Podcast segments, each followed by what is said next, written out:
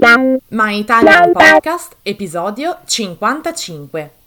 Dante Alighieri nell'italiano di oggi. Ciao ragazzi, in questo episodio vogliamo insegnarvi alcuni modi di dire ed espressioni colloquiali che derivano dalla Divina Commedia di Dante Alighieri. Ciao, benvenuti a My Italian Podcast. Io sono Sabrina. Io sono Cristina e siamo le vostre insegnanti di italiano. My Italian Podcast è lo strumento per ascoltare ed imparare l'italiano in modo divertente, semplice e accessibile.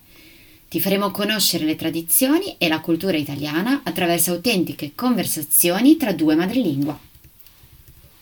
Hey you! Welcome to My Italian Podcast.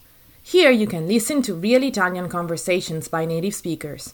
If you don't speak Italian yet, don't worry. Just subscribe to our newsletter to get more contents and the transcripts of all of our My Italian podcast episodes. Sigla! Ciao ragazzi, come va? Ciao ciao! Io bene. E tu Sabrina? Anche io bene, grazie. Sono molto indaffarata perché sto preparando delle nuove lezioni per i miei studenti sul grande maestro della letteratura italiana, Dante Alighieri.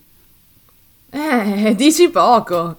Ci credo bene che tu sia indaffarata, impegnata, che abbia molto da fare, perché ci sono tantissime cose da dire su Dante. Eh, puoi ben dirlo, Cristina. E quest'anno poi cade il settecentesimo anniversario della sua morte. Quindi ci sono molti eventi in Italia e anche all'estero per celebrare le sue magnifiche opere. Esatto, Sabrina. In tutto il mondo si parla di Dante e della sua opera più famosa, la Divina Commedia, che parla del viaggio di Dante attraverso inferno, purgatorio e paradiso. Ho tantissimi ricordi di quando a scuola l'insegnante ci aiutava a fare la parafrasi. E la parafrasi, ragazzi, è l'esposizione del contenuto di un testo con parole proprie, più semplici, proprio a scopo esplicativo. In particolare un esercizio scolastico che consiste nella versione in prosa di un testo poetico.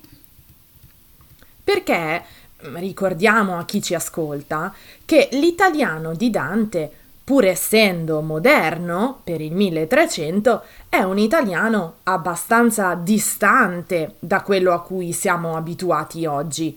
Quindi anche per noi italiani è necessario un piccolo aiuto, una sorta di traduzione per aiutarci a capire perfettamente cosa Dante vuole dire nelle sue opere. Sai però, Cristina, che numerose espressioni prese dalla Divina Commedia di Dante sono diventate espressioni colloquiali molto usate oggi nella lingua italiana.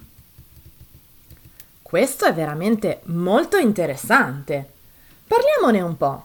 Vediamo insieme qualche espressione da utilizzare nei dialoghi di tutti i giorni. Allora, iniziamo con l'espressione stai fresco. Per esempio, se pensi che Luca ti aiuti con il trasloco, stai fresco. Questa espressione stai fresco si usa per dire che qualcosa non accadrà mai e fa riferimento alla pena riservata ai traditori nell'inferno, che sono costretti a stare immersi in un lago ghiacciato. Ma dai, non lo sapevo! E pensare che uso questa espressione quasi ogni giorno. Io invece conosco la storia dell'espressione senza infamia e senza lode. Questa frase si usa per descrivere qualcosa che non ha particolari difetti, ma nemmeno grandi qualità. Per esempio, ho mangiato le lasagne in quel nuovo ristorante, senza infamia e senza lode.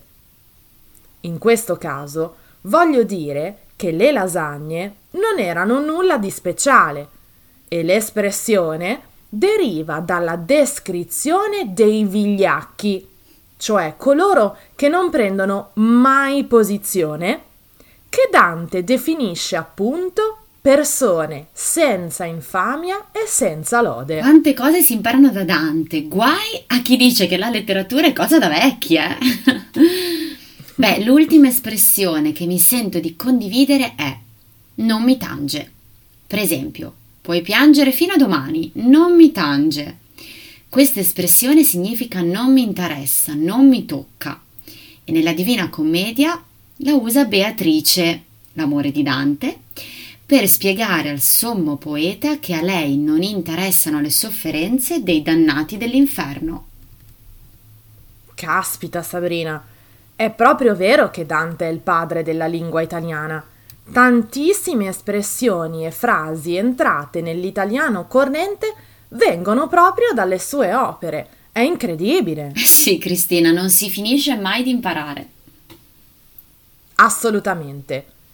E posso chiederti, eh, Sabrina, qual è il tuo canto preferito della Divina Commedia? Mm, bella domanda, bella domanda. Beh, ce ne sono tanti. Forse quello di Paolo e Francesca. Lo conosci? No, certo.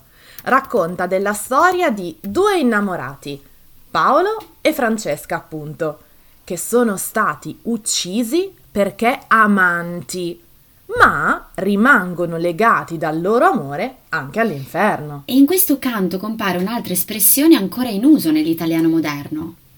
Galeotto fu il libro e chi lo scrisse.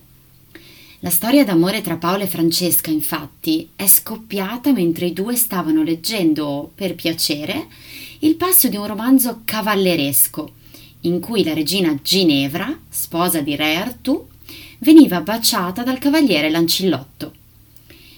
Il bacio adultero dei due personaggi stimola i lettori a imitarlo.